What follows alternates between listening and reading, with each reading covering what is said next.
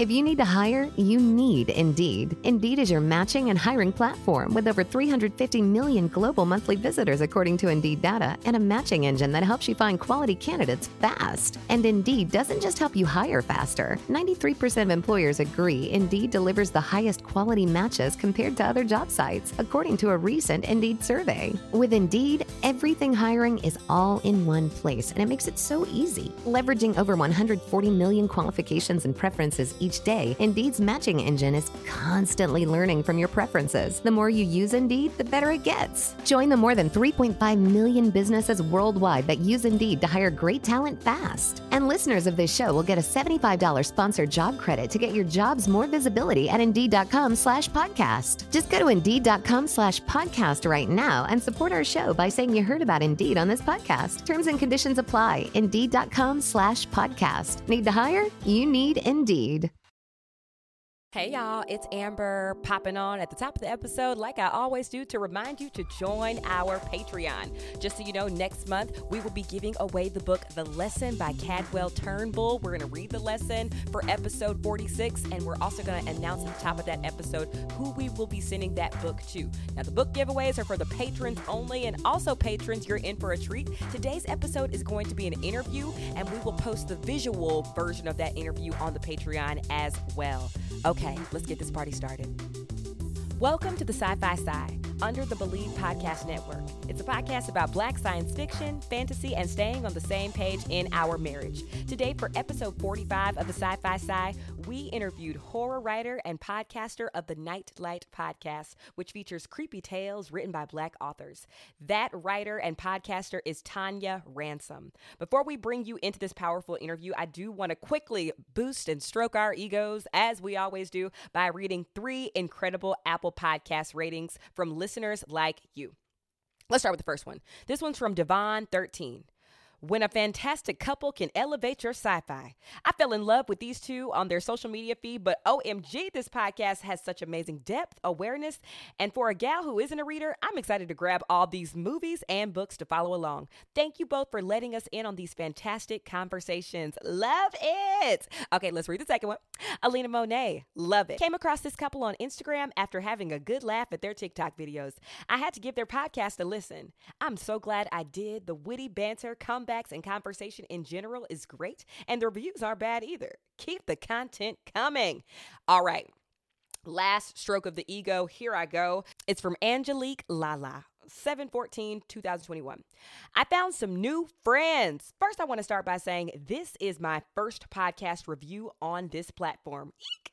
Next, I discovered you on TikTok and then I went down a rabbit hole to all of your SMs. I wasn't planning on listening to the podcast because I'm not really into sci fi. We hear that so much. But I saw that you discussed the Underground Railroad and noticed your podcast is more than sci fi. I've read the book and watched the series and loved them both. Sadly, no one in my circles read or watched and wanted to discuss the book. Anyhow, I was really engaged in your analysis and thought some of the same things, but I was made aware of things I didn't even see. I want to watch the series again with a different point of view. Cora's perseverance is what stuck with me most. Gosh, what an amazing, strong woman. Proof that there, quote, is nothing black folk can't do. I am so, so, so grateful for all of you friends who are supporting us on, I mean, every single platform from the TikTok to the Instagram to the patrons to the Apple ratings. These means so much to us. And now I want you to sit back and enjoy a powerful discussion with Tonia Ransom. Hello, hello. Hello. Hi. How are you guys? Oh, you're wearing a nightlight shirt. I love you so much. Of course, I'm wearing a nightlight shirt. How are you today? Oh, I'm doing pretty good. Pretty good. Oh my gosh, it's so uh, you know, we listen to your voice, so uh, it just whenever Yeah. you connect a person's voice to their face, you're like, yes, this is, Yeah. I've heard that voice Yeah, I get that from people a lot. Like You when I go to was- conferences and things, they're like, "Oh, it's so nice to like match your face with your voice." we want to just honor your time completely and um we are here to just like gas you up and get inside your brain uh Right. so we're going to go ahead and get started we want to ask you explicitly how you plan for all of your diverse content because as we know even when you call something black horror black writers black actors you still get submissions from all over the place um so yes. please talk to us about just like where this idea came from and how you have like stuck to your guns about your commitment to diversity. Okay. Um, well, a few years ago, a report came out from Fireside Fiction, and it basically detailed the demographics of authors and the works that they had published. And one of the things that was noted in the report was like two point something percent of accepted and published stories um, in speculative fiction were by Black writers. Now, in America, Black people are about 13% of the population. So obviously, like a huge gap there. It's not like, you know, there only 2% of, you know, Black people are writers or, you know, or things like that. You know, they're, they're, you're going to want it to still match your population. So um, I belong to a Black writers group. So it's all Black writers. And so we were talking about this report going, you know, like, yeah, this sucks. I mean, because we've been knowing that it sucked, right? You know, we just. Mm-hmm but to see the numbers like hard yeah to see the numbers and to see that you know you have that validation and knowing that it's not just you know in your head that you feel like you're kind of like locked out of spaces um, you know, we kind of had numbers showing that we were locked out of spaces. And we talked about, you know, when you get rejections, because a lot of times when you submit a story to a publication, you don't get a rejection that has really any information. It's just, sorry, this story is not right for us. You know, thanks for submitting kind of thing.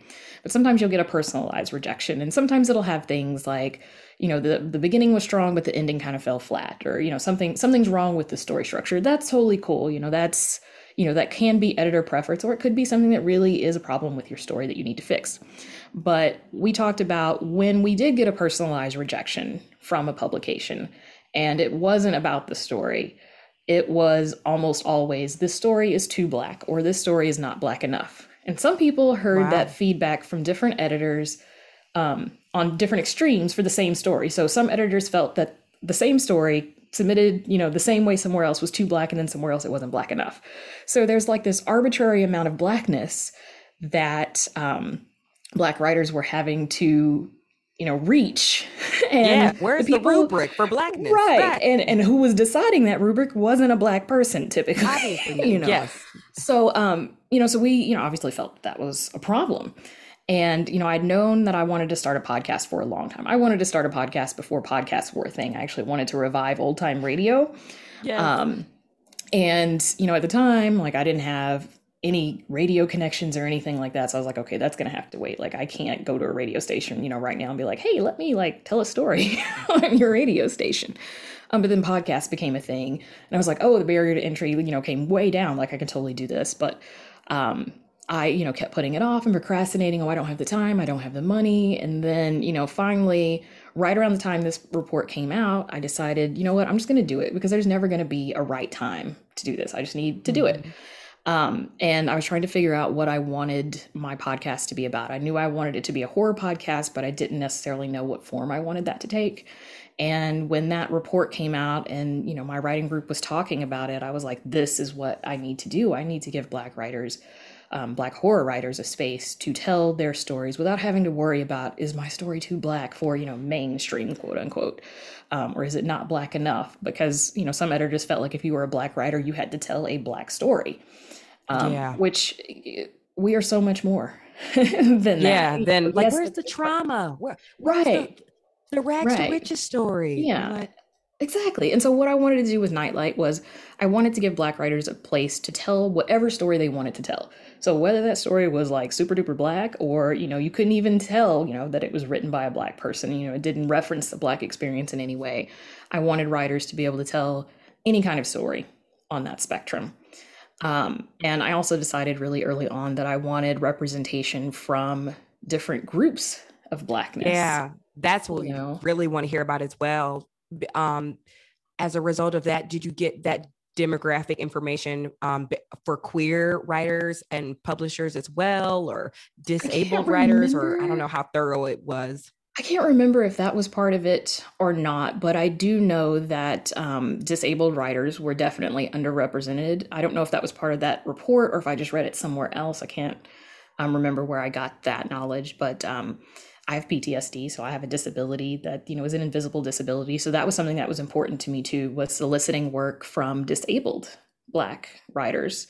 Um, I am not part of the queer community, but I have a lot of queer friends, and so I wanted to be really intentional about giving a place for queer Black writers to tell their stories as well. So you know, very early on, anytime I posted, hey, we're open for submissions, I encouraged um, queer writers, disabled writers, writers outside of North America to submit their stories because I do feel that Black writers outside of North America are underrepresented as well. Like, I would really love to have a story from an African writer. And I do have um, a couple of stories actually from African writers um, right now, but I would like there to be a larger portion of stories that are represented um, from African writers specifically as well. So that's something that I'm really intentionally trying to like seek out African writers and ask them to submit their stories. And um, COVID has kind of like slowed that down a little bit because one way that I solicited a lot of writers um, was going to conferences. And anytime I saw a black person at a writers conference, yes. I was like, hey, you know, I have this podcast. Here's my card. Yes. Um, so yeah, but yeah, I mean, I've been really intentional about um, asking people not to self reject because I know that people, especially people that have some sort of intersectionality, are used to being rejected um, for their experiences just because people feel like, oh, you know, you can't relate to, you know, a disabled person in this story. And so it's not quote unquote mainstream enough, you know, the same excuse they give for um, Black stories. And I, I wanted I wanted this to be a space where people could tell stories about who they were, and it didn't have to necessarily involve um, their day to day life, but just give them a place where their voice could be heard. And for people to be able to discover writers that were within the Black community and, you know, intersectional um, marginalizations as well. Um, so yeah, I've been really intentional about when I'm requesting, you know, posting on social media saying, hey, you know, please don't self reject. Um, that's something that I say all the time because I know that disabled writers, I know that queer writers, black writers, new writers, you know, all of we these. We self reject everything. everything. And so I, you know, I wanted to make sure that people understood, you know, do not self reject. Send me your story. Um, and, you know, and I've talked about this at conferences and, you know, other interviews for other podcasts and things you know, saying that I am the first publication that a lot of Black writers have submitted a story to, and they got it accepted, and you know, they were shocked because you know they weren't expecting to have their story accepted, and you know, because I'm a newer publication, I have the luxury of being able to give personalized rejections to every single writer. So oh, that's wonderful. You know, if you submit a story to me, you know, I'm not going to be able to do this forever. And I know that, you know, if I'm in the position where I'm getting thousands of submissions, a month, I know I'm not going to be in a position to do that. But right now I am. And, you know, I have readers that help me. So it's not just me, you know, volunteers. Um, Anya Wilson is amazing. Um, but, you know, giving that feedback saying, here's why we didn't accept this story. So that it's not just this kind of black hole and wondering, you know, like, well, did she not accept this story because it sucked? or did she not accept this story because it just wasn't right for the publication? And so, um, you know, I'm also really intentional about giving that feedback, saying, you know, I really like this part of the story, but this part fell flat for me. Um, the most common reason that I reject stories is because they just don't work well for audio. And typically that's just a pacing thing. And it doesn't mean that there's anything wrong with the story necessarily. It might work really well on the page, but with audio, you have to have much tighter and faster pacing for your stories because people can't skim the same way they do right. on the page. So i'm really intentional about letting people know this is why i rejected the story. It's a good story. It's just not good for audio. And then i give them a list of places that they can potentially submit to. Wow. I, I want to say as a black actor i so appreciate that you do that because you do not find out why you get rejected from anything in acting.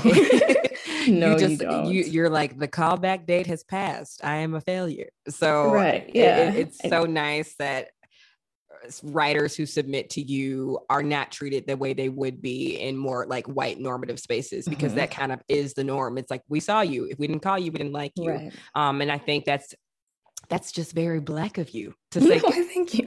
here, here, here's yeah, what you did wrong. Now scoot. Right. Well, I, I you know, my it. mission is to you know build up the black writing community, the black horror writing community, at least um, you know, I want to boost these writers' self confidence. I don't want them to, you know, go away feeling like, you know, I'm a failure, you know, like you said.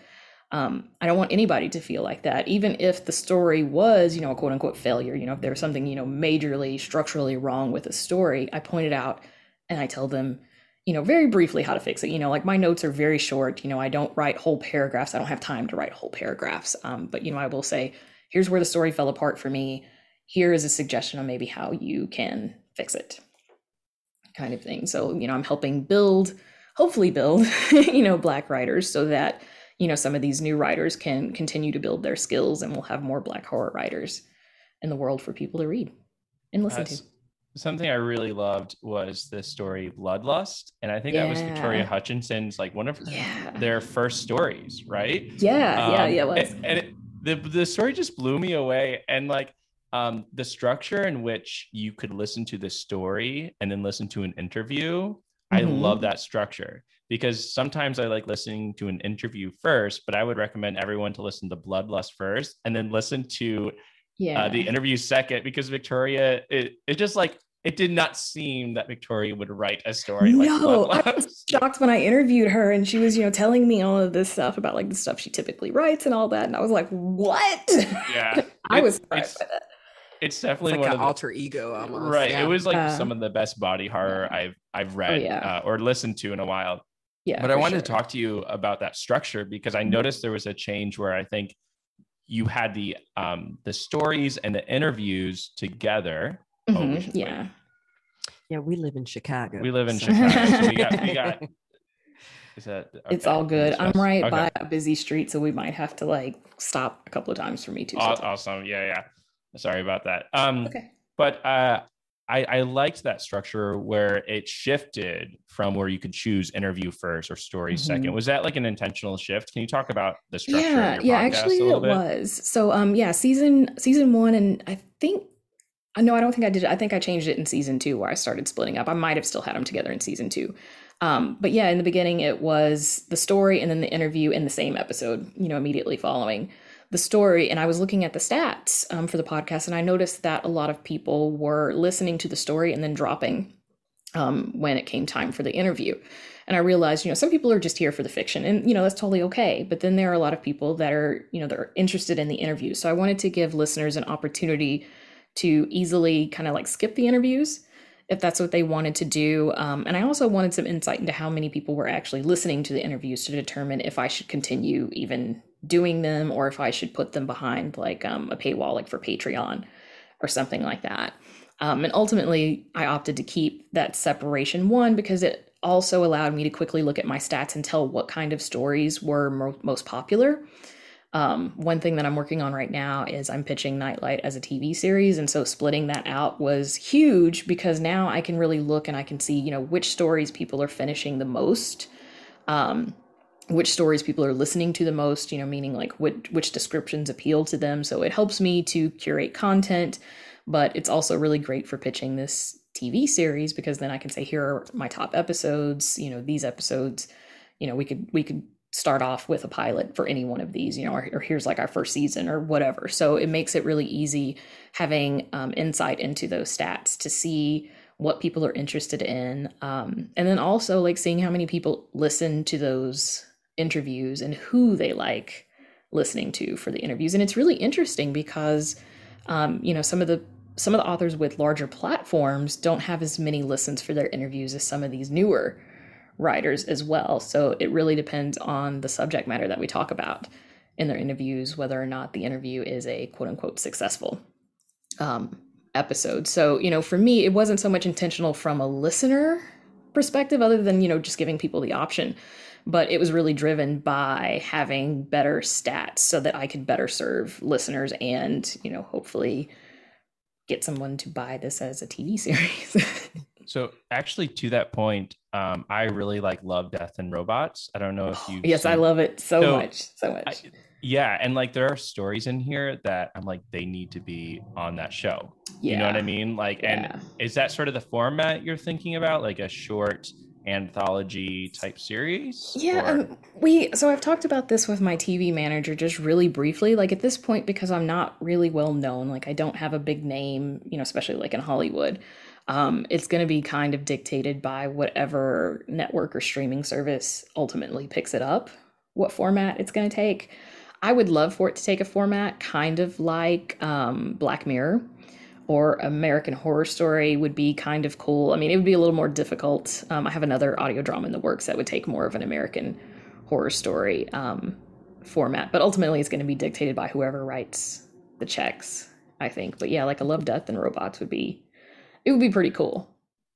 Also, one podcaster to another, did it ease your workload a little bit by splitting episodes into like from one week instead of two? Did it buy you some time? Because we ran into that early. Like if we were reviewing a TV series or something, we are like, mm-hmm. why are we trying to get all 16 episodes into this one? yeah. Why don't we just do through four? And then we're like, oh my God, that just bought us a month. So yeah. just oh, yeah. as a creator, how did that help yes. you sleep a, a, little bit more? yes. One or two yes. hours at night. Yeah, yeah. I mean, it doesn't necessarily um, ease the workload so much um, because I do try to still produce the same amount of stories because my patrons are paying me for a certain number of stories per month. And so I still try to shoot for that. But I have used it definitely. I mean, you know, the summer to buy me time um, because you know I'm taking vacations and you know trying to spend time with my son and you know all this other stuff. So it's really great. So I can be like, okay, I'm going to split the story into two because it's a really long one, and you know stats have shown that people kind of get fatigued um, with fiction podcasts after like 30 minutes or so. And so I try to keep every episode under 30 minutes. And if it's going to go you know way over that, then I'll split the story into two episodes. And I found that people, you know, the the number of plays for the second episode don't really decrease. You know, people still listen to it. And I found that actually those two part stories actually tend to get a higher listener um, amount on average than single episode stories, which I found really interesting because I kind of expected it to be the opposite. Um, and then having the interview, you know, that's three episodes for that month. And it's like bonus content because people are expecting me to only do two episodes a month. And yeah, one of them one of them is an interview. It's not a story, but it's still three opportunities to listen to something, which, you know, ultimately is going to help me when I find time to start seeking out sponsors. and, you know, it, you know, more content equals more listens equals more money um, when you get sponsorships. I actually love the way that you're doing it. Again, I, am going to say this, take a sip every time I say as an actor, but as an actor, that's why the intermission works so well. And then that's why like I'm going to pay for the author meet and greet. And I feel like when you break it up into three, it's like act one, act two, and a Q and A with the author after the show and so it's just a full immersive experience i love that um i'd love to ask you again just um as a creator in all of this i have been recently talking to ben about how i'm struggling to every time I, I feel like i'm good at something or i'm like i really enjoy this. I should yeah. i should monetize it. I should share this experience with others. Because maybe there aren't other black yogis that feel seen. And then one day i wake up and the thing that i loved um, just became another business, uh, maybe because I'm just a capitalist or a narcissist or whatever. Um, so I would love all those things, Amber. I am all of those things. Or just tired of being broke and wanting to make money because that's what drives me. like, I don't want to be broke. I think the, the black in me is like, this has to be a side hustle. I can't yes. just enjoy something. Um, yeah, everything's so a side hustle hear, in the black community. it, it, I was, yes. So dominoes, spades, still a side hustle. It's like, wait, I, I can braid. So why am I not selling this, te- this task? Um, which bites sometimes. Yeah. Um, so I would love to hear how you have uh, navigated this internal struggle of like i need to show black people in horror. This is my my duty and why i'm here. And also like wow this thing that i love is no longer something i enjoy because i have to get through 50 stories tonight and all of them need yeah. personal rejection letters and i'd love to hear. Didn't, didn't you say it's 30 to 40 hours to produce an episode? I, I was reading on the yeah. uh, the 30 yeah. to 40 hours for an episode. Dang. Yeah. so yeah i'd love yeah. to hear that how do you how do you do this without hating horror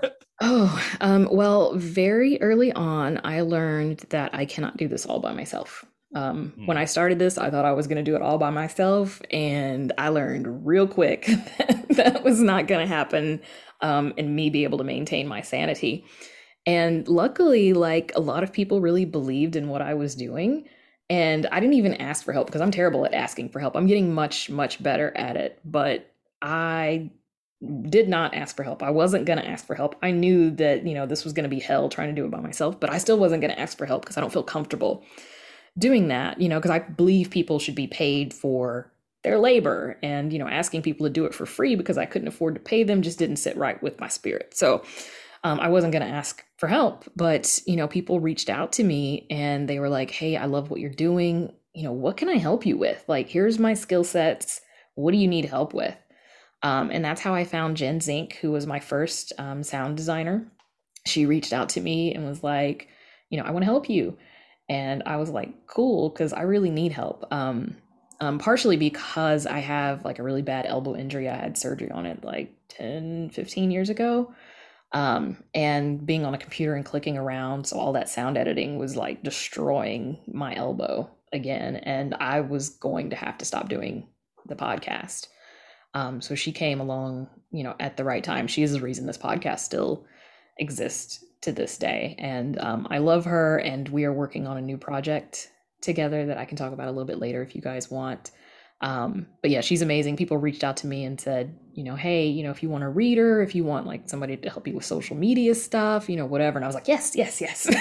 you know, um, so I'm really fortunate that um, a lot of people have seen the mission that I have and they want to be a part of that and they're willing to help.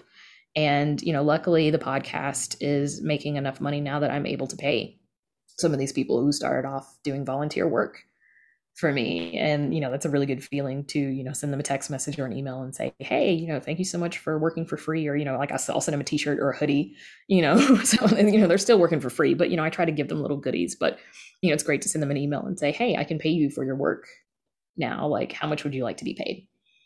And you know i let them set their rate so that they feel like it's fair. And you know oftentimes i'm like you know i wish that i could pay them more than they're even asking for. And mm-hmm. um you know as a podcast makes more money i'm going to give these people raises because they've been with me you know since basically the beginning. And i believe that um they deserve to have some compensation for growing this podcast to what it is because i couldn't have done it without them how many people would you say are in the village that takes care of the Nightlight podcast? Um, I have three people that have, you know, kind of stuck with it and, you know, they they've kind of been with me since day one, not counting, you know, obviously the voice actors and um the authors. Davis Walden of the Viridian Wild podcast has been my sound designer um, for the last season and half of last season.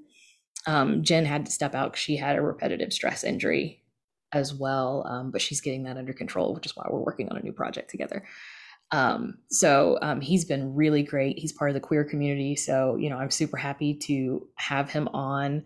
Um, you know, he's not black, which like I'm, you know, I'm totally okay with that. Not everybody that works um, with Nightlight has to be black, but but I really want to be intentional about um, working with people in marginalized communities. Um, you know, that's not to say like if a straight white Christian male came up to me and said, you know, hey, I wanted to help, I, you know, I wouldn't say no, but given a choice between someone who's marginalized and someone who's not, I would choose the marginalized person because I know that, you know, one, they're working for less than what they should be working for.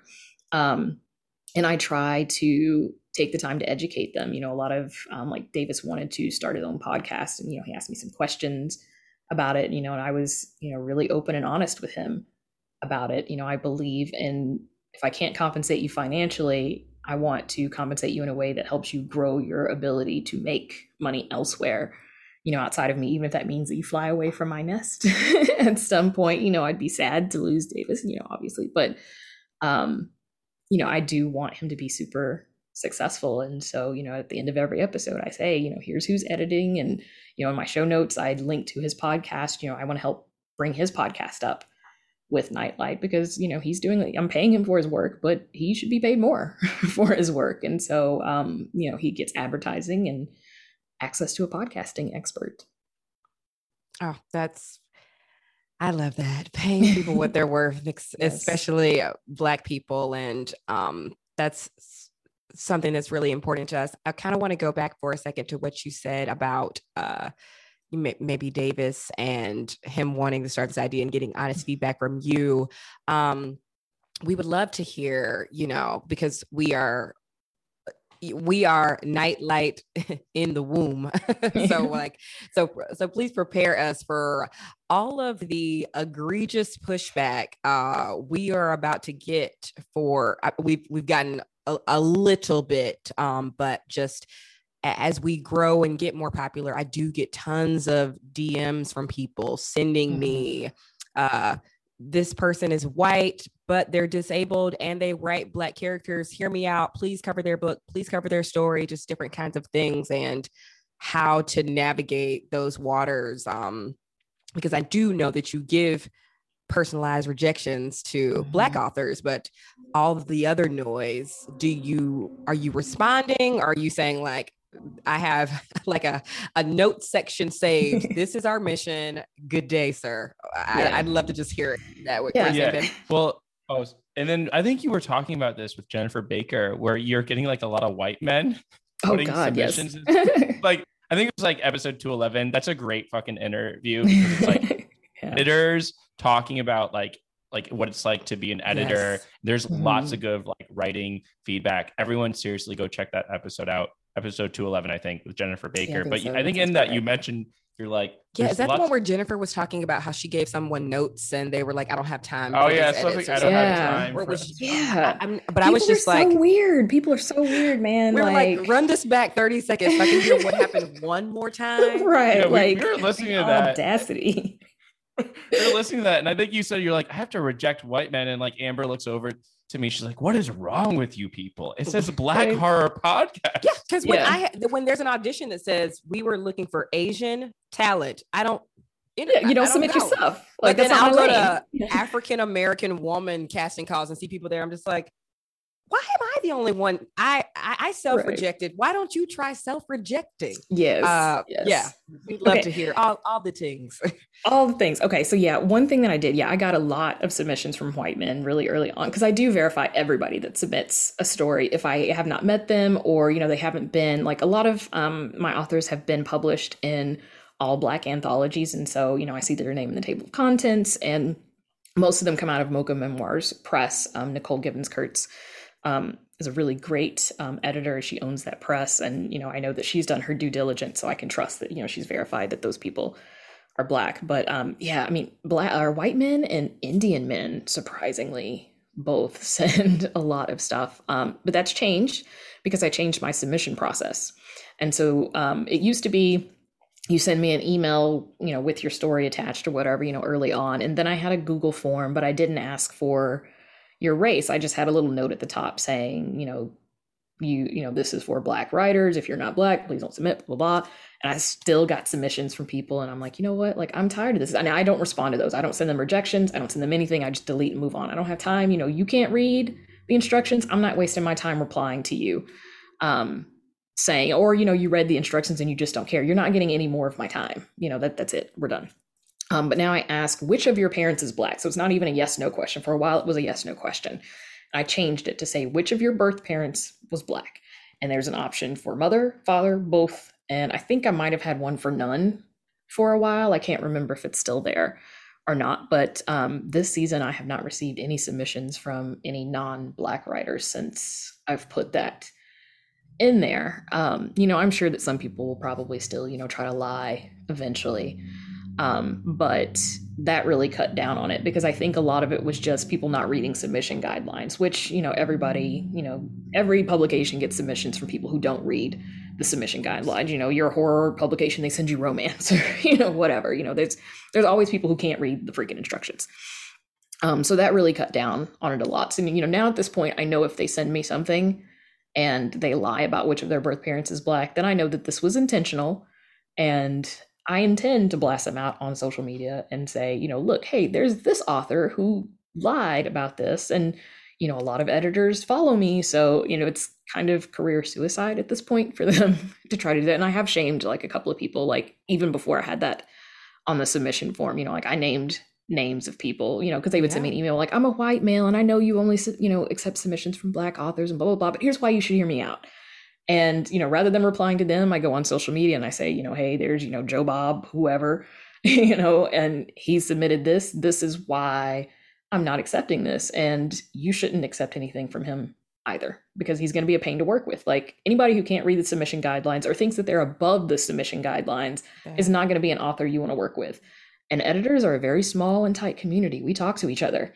So if you, you know, screw over one editor or you're a pain to work with, the rest of us are going to hear about it and we're going to see that name in our inbox and we're going to say delete and we're not going to spend any time rejecting you or anything like that because you're going to waste our time. If we if we respond saying I'm rejecting this because you didn't follow the guidelines, and I'm just going to get an email back explaining why you're above the guidelines and I'm not this is not a conversation. It's not a conversation. I have the guidelines. If you read them and you chose to ignore them, then I'm going to choose to ignore you. Um, the flip side of that too is that yes, I do get um, a lot of DMs from people asking for advice for podcasting, and um, typically I do respond if it's something that's a fairly quick question. You know, I don't give them like a long you know lesson on whatever the question is that they're asking because you know I do teach courses, I speak a lot at conferences, and I deserve to get paid for that labor.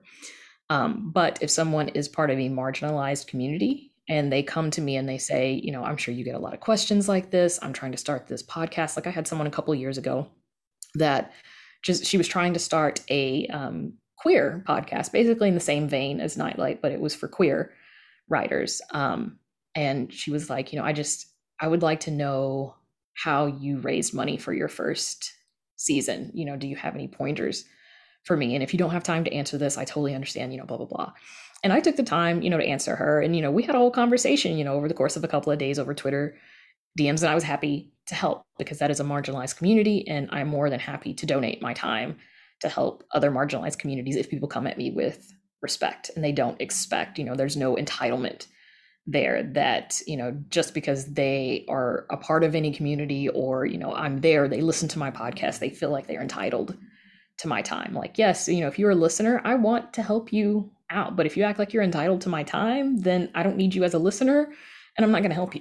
you know, it's it, it, it's just setting boundaries. You have to decide what your boundaries are going to be. And for me, mine is you come at me with um, humility. You know, and I'm not asking you to like kiss my feet or anything like that, but don't act like you're entitled to my time.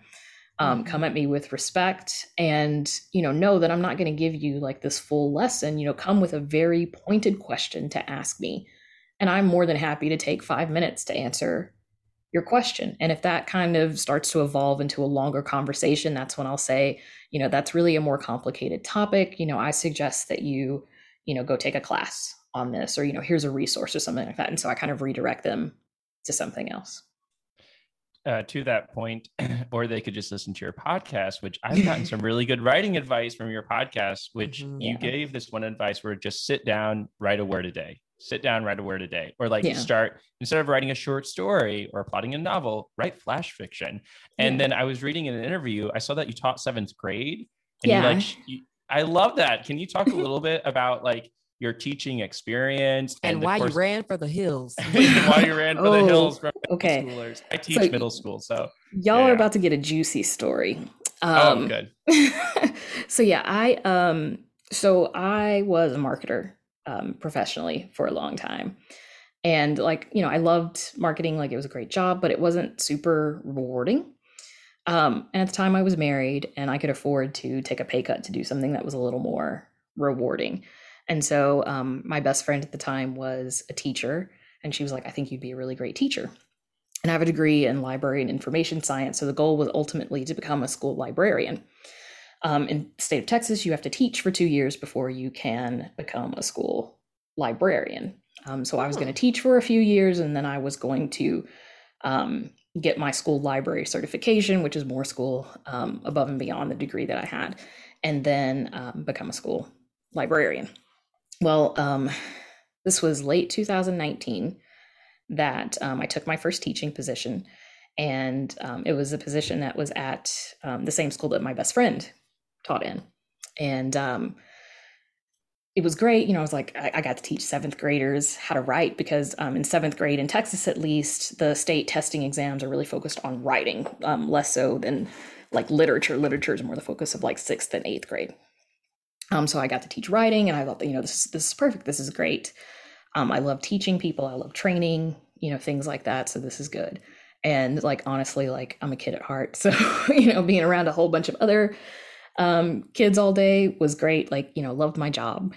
Um, but then uh, my I found out my best friend and my now ex husband um, are they're they're now married. Let's just put it that way. um, oh, oh my word! Yes. So um, I stayed at that job as long as I could. Um, I mentioned earlier that I have PTSD, and um, it's from my dad's death and grief and losing your best friend feels physically that same way. So she became a trigger for me. Um, so I was working at a school with my trigger every single day and having to pretend that everything was okay because you know I'm in a class of you know 20 30 kids for you know six seven periods a day. Um, and you know it just became really mentally taxing for me to pretend that i was okay when i most certainly was absolutely not okay. And like i finally had enough. Um, you know she was saying that i was a bad mother at work. Um, she said something to my boss that made them put me on a performance plan at one point after I'd gotten like a really good observation, like a month and a half before, um, from an assistant principal there. Um, my students nominated me for like, you know, um, the teacher of the month or week or whatever, like several times, and they kept getting mad every time. like they would announce the teacher that was awarded that for that week. Like every every time they'd be like, "Oh, this is not fair," you know, kind of thing. Um, so you know, I was a really good teacher, um, and I knew I was a good teacher. I was a first year teacher. You know, I know that you know I could grow and do better, but I also know when I'm being railroaded and being pushed out. And you know, between the stress of being accused of things that I wasn't doing at work um, and being put under a microscope for everything that I've done, but not given any real goals and targets to hit for improvement, um, and dealing with the fact that you know there was a trigger at my job every day, I just decided that I was done um, right around my birthday. Uh, my birthday is March 4th. Um, so this is March 4th, 2020. um, you know, I put in my notice so that um, my final what an amazing year that was. Mm-hmm. Yes. So yeah, I put in my two week notice. Um, so my last day would be March 3rd. So I would start off, you know, the next year of my life, you know, with clean slate, you know, all this other stuff. And then, you know, and I had job interviews lined up, you know, I had really promising job interviews going back into marketing because that's what I was going to do. Because, you know, now I was a single mom and I needed more money than teachers make. you know, it's just, that's just the way it is. Um, and then the lockdown happened, and all of these interviews that I had, they were like, okay, we're not moving forward with this position because we don't know what's going on. We'll call you if things change, kind of thing. Um, so all of these prospects that I had completely dried up um, overnight. So yeah, that was it was very very stressful. like a yeah. real a real horror story. Yeah, yeah, this is the scariest story I've ever heard. Yeah. Leave your lips. yeah. Oh my gosh. Yeah. Please continue. I'm just yeah. Um I, I know it went well where you're here, but yeah, still yeah. But yeah, I mean, I fought hard to be here. And honestly, like the podcast, um, you know, I got a TV manager, TV and film manager out of all of this because like I was kind of put in this position where it was like I have no job prospects. I can't get unemployment because technically I quit my job. Um, even though like I quit it, you know, I asked for like um, ADA accommodations for PTSD and they refused to give them to me. Um, so, you know, like I probably could have fought and got unemployment, but you know, with the pandemic, you couldn't even get a hold of the Texas unemployment office. Like you called and they were like, "We're busy, we're done." You know, so like I tried for a few weeks to um, call, you know, because I filed for unemployment and I got rejected because my social security number was wrong. I'm like, no, it's not. Like I'm looking at the thing, it's it's right. Like what's going on here? And I couldn't even get through to like talk about that, much less you know try to appeal any decision where they said no because I quit my job. Um, so yeah, I did. I didn't have any prospects. I mean, I had income from the divorce because we sold our assets and things like that. So I wasn't worried about losing my home, thankfully. Um, you know, and my son has asthma, so I didn't want to just like go work at a grocery store or, you know, something like that. I didn't want to um, take the chance of exposing him, especially early on when we didn't know a lot about COVID. My sister's an ICU nurse, so you know, she saw a lot of people dying of this. Um, so you know, I heard a lot of those stories. You know, she was like, "You've got to take this seriously." Like there are people in their twenties that are on ventilators in my unit right now who are not going to make it you know who you know ran triathlons um, so it doesn't care like if you're in shape if you're old yes if you're older or you know have comorbidities then you're more likely to have complications from it but you know it it's just because you're healthy doesn't mean that you're going to come through this alive and whole after it so um you know i took it very seriously early on. And I said, well, you know, pretty much my best option is to take something that's already making me a little bit of money and try to grow it so I'm making more money. And so um, I kind of took that whole situation that I had been in and I just focused all of my energy on the podcast and on writing. And um, I released a novella at the end of last year. And I've been focusing on the podcast, you know, got a TV and film manager, and, you know, we're pitching things. Um, I'm still not making enough money to pay all yeah. of my bills. So, like, I'm actually in the process of interviewing for a job right now that I really, really hope I get, you know, back in marketing because I do, you know, enjoy marketing. Um, so, you know, but I'm not going to quit the podcast by any means. They actually like sought me out because I had a podcast and because I have speaking Yay. experience. So, you know, they're really cool with that, which, you know, I'm really happy about because if, you know, someone told me, well, you're not going to be able to do your podcast, I'd be like, okay, no, you know, agreed. Um, but yeah, but yeah, I, I took a really horrible situation and kind of being backed into a corner and somehow I made something great out of it. I still don't exactly know how I did it other than I just I couldn't give up. You know, like it's you know people like to say that um oh you're so strong, you know, like if I tell people, you know, my story and everything, oh you're so strong and you know, I can't imagine going through that and you know blah blah blah mm-hmm. and it's like I didn't have a choice. Choice. Yeah. I didn't have a choice. It's not about being strong like I mean, I, yeah, I guess to some degree yes, you know, I'm strong like I could have decided to um you know just check out entirely and you know commit suicide or whatever and just you know be done. You know i could have chosen that if i wanted to. So i guess to some degree i am strong because i still got out of bed every morning. I still went to a job with a trigger you know almost every morning. You know there's some days that i couldn't and i called into work um and took pto on those days. But yeah i mean it's it wasn't a choice for me you know it was something that i had to do because if it had been if i had a choice i would have just probably like laid in bed and cried mm-hmm. most days um, for a really long time. And you know there were some days that i did have to do that because i just like hit a wall and i could not do it anymore. And you know the next day i would pick myself up put my big girl panties on and you know get right back to it. Something that you talk uh, pretty frequently on the podcast is like writing horror as therapeutic. And mm-hmm. I remember reading an interview where you were writing your first novel and then you realized like, oh my God, this is about my father's death. And then yeah. you had to put it put it away. But um one of my favorite stories that I heard is like you wrote like Mike Myers fanfic when you were a second grader. Like yeah, I love that. Yeah. Um, and but and like you got in trouble for it. And I was just like curious, do you think like the educational world has become more uh, accepting of horror, especially when you get like sort of this high um sort of high concept horror that's like i'm thinking mm-hmm. like mike flanagan's work which i think he is i think he's a part of the nightlight legion he, he? is part of the nightlight legion which is fucking yeah. awesome. I saw that and i like screamed and I, I mean i was so so so happy like i mean that just made my entire life like because he's my favorite director of all time so right you know, I saw that and um, I was like, Congratulations on that. Thank you. but I cleaned your glasses like four times. Like, right, like make sure I'm looking at it correctly. This is the right one. Um, yeah. But you're getting this high concept horror. So do you think like mm-hmm. the educational world is becoming more accepting of horror? Like, what, what are your Absolutely. thoughts on that? Absolutely. I've um I've got notes from teachers saying that they're using content on Nightlight to teach their students um, storytelling and you know especially audio storytelling, which never would have happened um, you know when I was a kid. Now I did grow up in a super conservative community. Like we made the national news because we banned so many books because there was a pastor who was like I think he was on he was okay, so he was the parent of someone that was in the same grade as me. And I can't remember if he was on the school board or if he was just like friends with people on the school board, but like it was this whole crusade and they banned 20 or 30 books. Um, it was on like 2020 or Dateline or you know one of those shows. Um, about it. So, you know, they were definitely not teaching any kind of horror at all. Um, we had to read the Bible. Like they banned the Joy Luck Club, and instead they had us read the first five books of the Bible for AP English.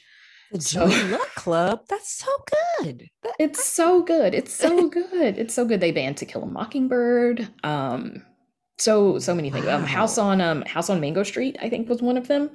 Yeah, like I thought you were gonna say I don't know, just uh, you know, like all the Holocaust books or something. Yeah, so no. when you said the Joy Luck Club, no, I yeah, was taken was, aback.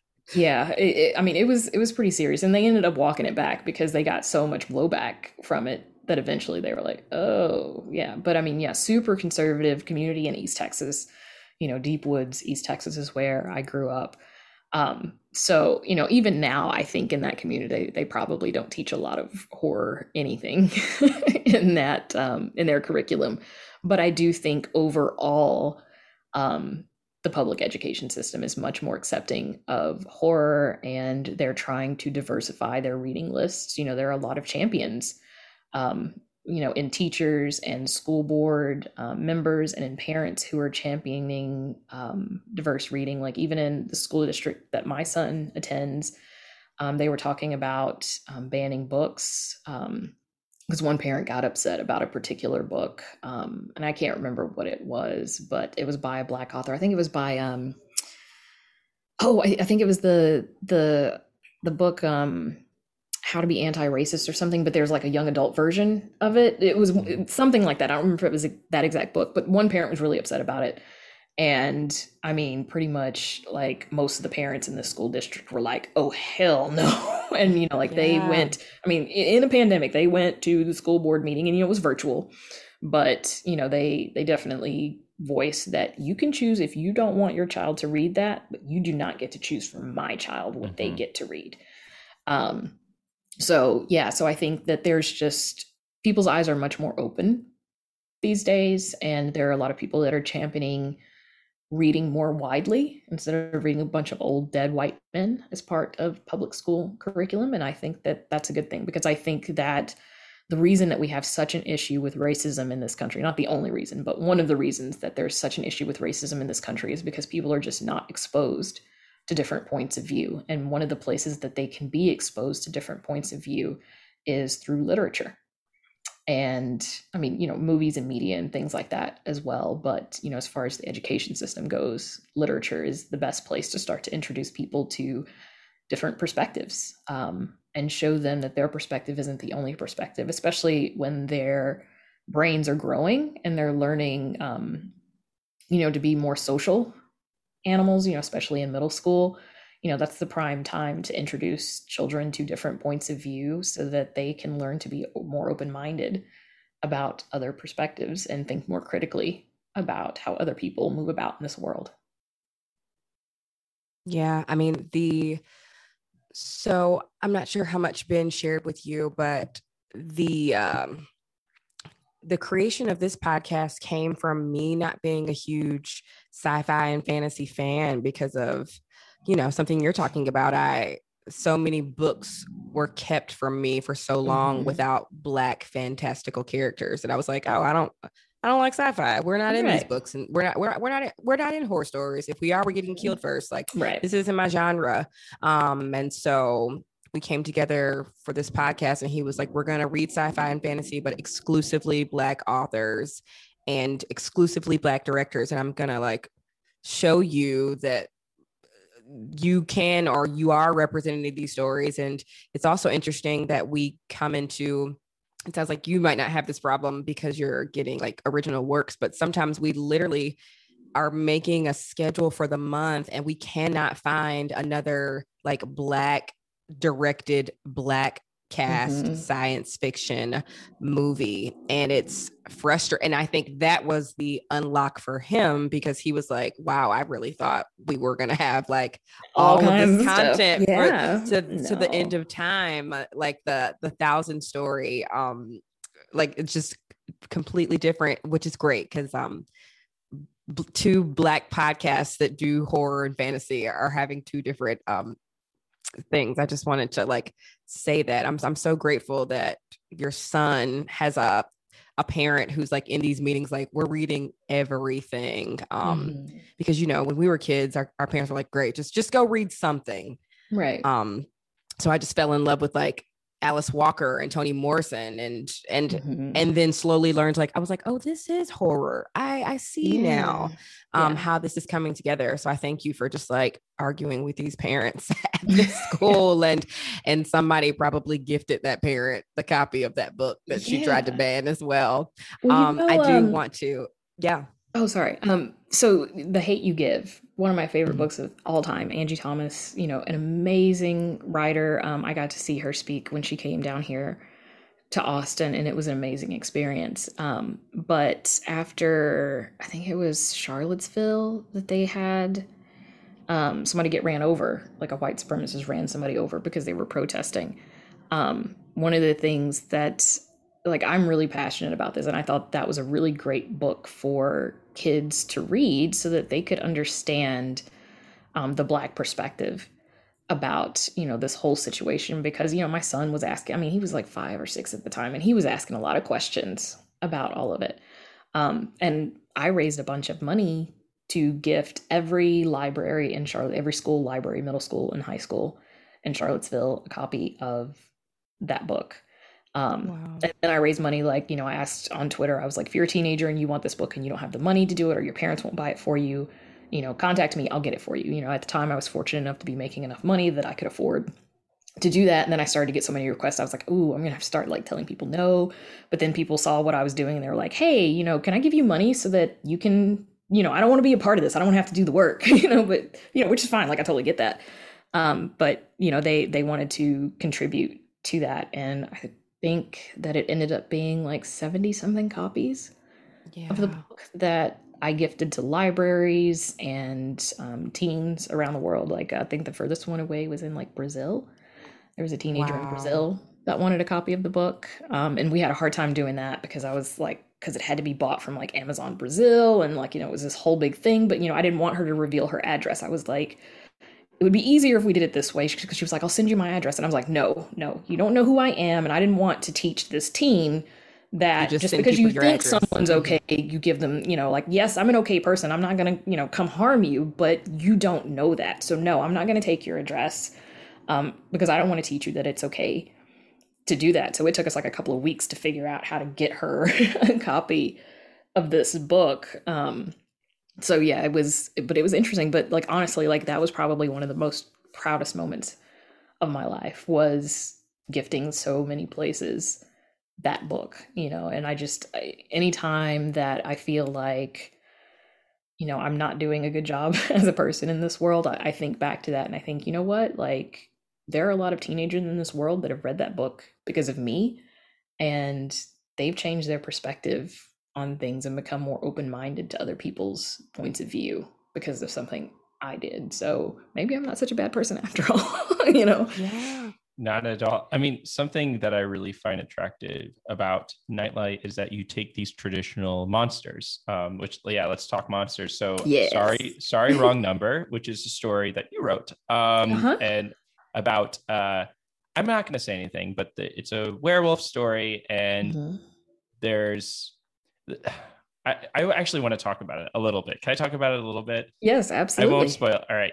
So the thing that I really like this uh, for a couple of reasons is one um, you get you have like professor lupin from harry, po- harry potter right mm-hmm. when he's a werewolf he has no control over his powers right and he's there's no werewolf sentience right he's just pure animals type of thing in this story you sort of mix this werewolf who also has an ability to do magic um, which i just i love this idea and also a woman who is sort of like at you know attacking basically a a misogynistic immortal. Um, I yes. love that. I love that story, and, and I think you're you're you. doing a lot of really interesting things with werewolf narrative.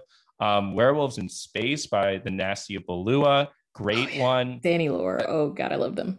yeah, like oh yeah, and I they uh it was it was cool listening to that because that was early in their career, and then mm-hmm. they talked about writing a comic book, and yeah. then they came they they're like a name in comics now, yes, right? Like they, yes. and so it's really cool to go back and listen to that and hear like the success that they that they have now experienced. But another yeah. werewolf story, um, South Central Rain playing with the zombie mermaids in Cape Town, playing with mermaids. Mm-hmm. And so my question is like, um, are you intentionally like looking for these inversions of traditional monsters or do you prefer like og monsters like it follows which is a you know a horror movie where there's a mm-hmm. monster in it that is completely new? So what sort of preference do you have when it comes to monsters? Are you more like give me the og werewolf mermaids or like give me something t- entirely new yeah um honestly, like I don't have a preference for, you know, if it's a new monster or, you know, a new take on an existing monster. You know, I don't like the same old kind of monster stories. Um, so I definitely look for a new twist. But like my criteria usually for stories is could this be a Twilight Zone episode? Because mm. Twilight Zone is mm. my favorite show of all time. Um, it's influenced me so much as a writer, especially um, episodes that Richard Matheson wrote. Um, you know, I love a good twist in a story. So that's what I look for first and foremost.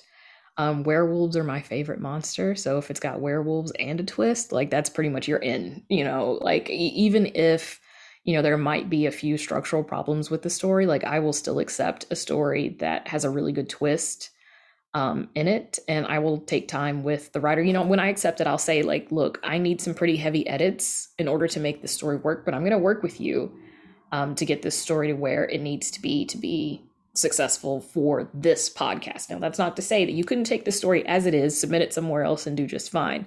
But I would really love to have the story, but I need these things to change, and I'm willing to work with you on it and tell you why I need those things. Um, and pretty much every time a writer has been like, yes, you know, just tell me what you want. And so, you know, those episodes do take me a lot longer to edit because there are, you know, more extensive editing notes, but if I really believe in a story, if it's got a good twist and a good premise, then, you know, I will accept, you know, some pretty messy stories and, you know, whip them into shape. Um, there's one by um oh gosh. I can't remember her name right now. And I this is terrible because I talk to her all the time and I cannot remember her name. Um, but it's the Sleepy Hollow story.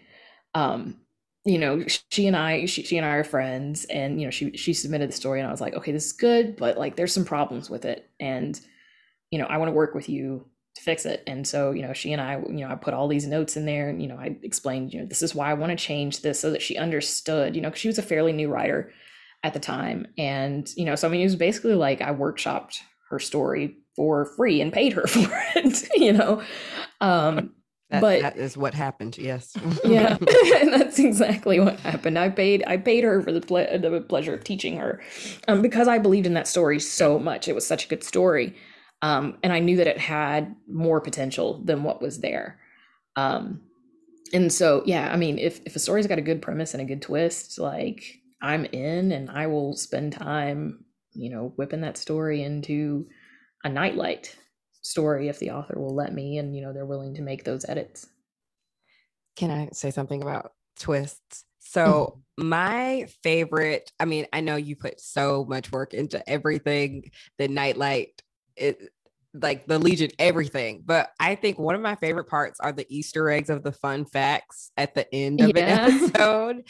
like I, I love the stories. I or I also love the sound effects and some of the voiceovers as well. So, um, are you just like a big Marvel fan? Like, what was the inspiration behind just putting that little like random horrific fun fact yeah. at the end of an episode? Because I like did you say to yourself like oh maybe people aren't listening this long so let me put something at the end to keep like was that a, a business strategy? I don't know a little bit really yeah. okay those. so i listen to a podcast called ologies by Alie Ward and it's you know this it's a podcast about sciency things. She interviews different scientists ologists about whatever their area of expertise is and at the very, very end of every episode, she shares like some weird fact about her life, like, you know, about like what socks she was wearing, you know. So it's, you know, it's something just, you know, mostly mundane um, and not necessarily related to the topic at hand at all. But, you know, I was listening and I was like, oh, that's a really great idea to get people to listen until the very end. So, yeah, it was partly a business strategy, but the inspiration came from there. And then I thought, well, you know, I don't want it to be a fact about me because I'm a fairly private person and I knew like there are a lot of things that I'm willing to share with people like obviously just based on this um interview. Um but I knew eventually I would run out of things that I was willing to share with people. So I um I was like, well, you know, maybe it should be like creepy facts, you know, something that's kind of related to the episode. So if it's an episode about, you know, vampires, then, you know, it's some weird fact about vampires or, you know, blood sucking insects or, you know, whatever it is. So it's it's not always like 100% related to the story, but I always try to find like some little thread that ties it to the story.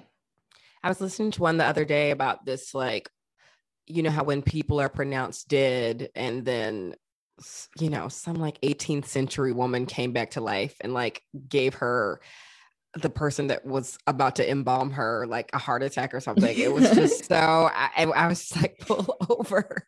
I, I, need a minute. so good. I like, are you going to start? I don't know. As you get busy picking up, like starting this other podcast project mm-hmm. and starting the the TV film side of this, like, are you just going to require like all authors must submit fun fact at the end of the story that is related like or is it are you still going to be like i want to choose this fun fact. This is kind of my little twist. Yeah i think i'm still going to do it. You know i might have um you know like producers like if i start hiring producers for the episodes you know i might have them kind of pick a few facts for me if I'm just, you know, too busy to do it. But, you know, again, my degree is in library and information science. I love to do research. I love, you know, finding these weird nuggets of information, you know, somewhere on the internet. So like it's it's just something that's fun for me and it happens to be something that I can tie into the podcast um, you know, with 10 or 15 minutes of time and um I I enjoy it. So yeah, I think I'll probably keep doing it myself. Awesome. Yay. Well, we are. Maybe one more. Uh, well, we're sort of ju- we're sort oh. of out of time, and I wanted to go back to some of the sort of other projects uh, to wrap up that you've been okay. working on. It sounds like you have a lot going on. You got to just talk Ooh, to Lord, us about yes. the novella, and then uh, the project with Jen Zink. Um, mm-hmm. yeah, tell us tell us what we can look forward to. Okay. Um, well, I am working on an audio drama now that I'm tentatively titled "Inflicted." Afflicted. Um, and it's about, um, so I grew up in the South and I grew up with hoodoo, even though I didn't know that's what it was called at the time. I thought it was just like black people superstitious shit. Um, and, you know, as I was. It's mostly that too. Novella, I thought there was a name for it that it's called hoodoo. Um, and so it's about this this town that suffers a series of natural disasters that it should not suffer. Like there's an earthquake, but there's no fault line anywhere near the town. And so basically, you know, we kind of find out that a portal to hell has been opened because somebody was messing around with some hoodoo that shouldn't have been messing around with it.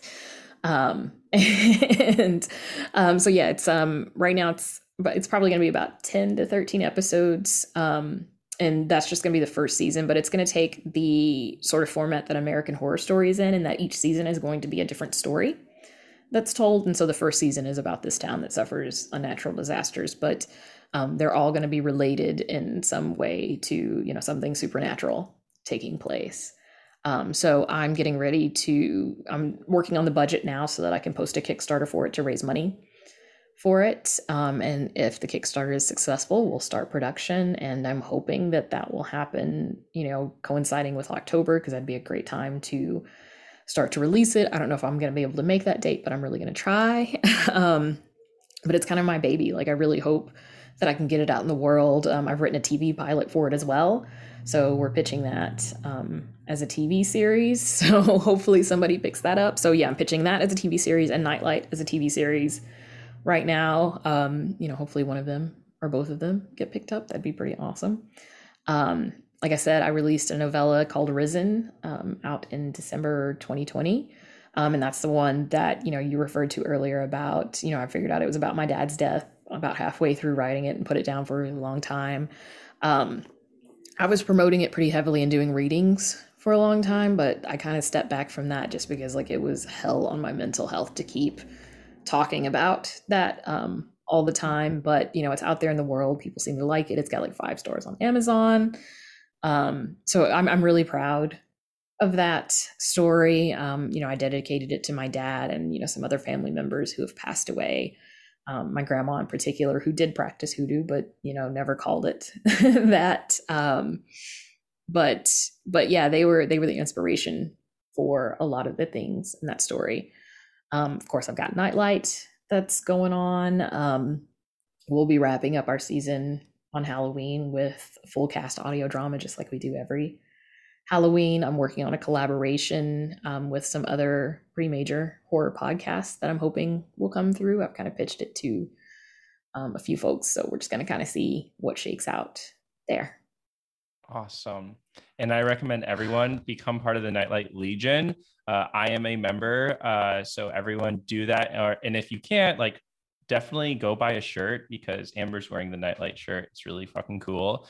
Uh, I know people won't be able to to see it, but we're gonna put the links for uh, your book, the the podcast, um, the the merch, uh, the Patreon, and uh, Tonia. Thank you so much for your time. And Thank you so much for having so me.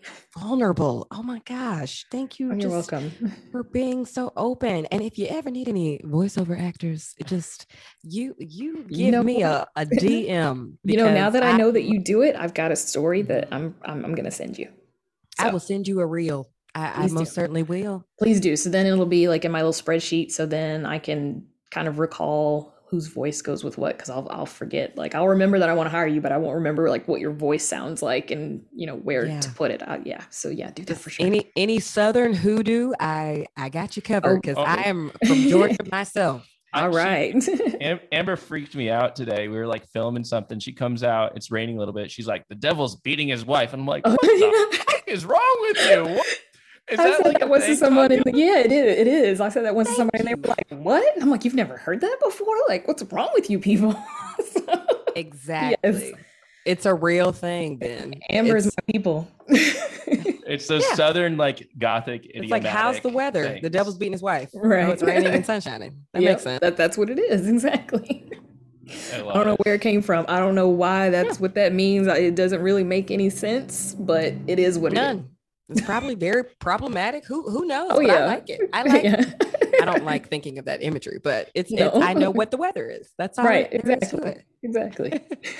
uh once again, thank you so so much, Tonia. Uh you're very welcome. Thank you. Thank you so much, friends, for joining us for that incredible interview and listening to another episode of the Sci Fi Sci.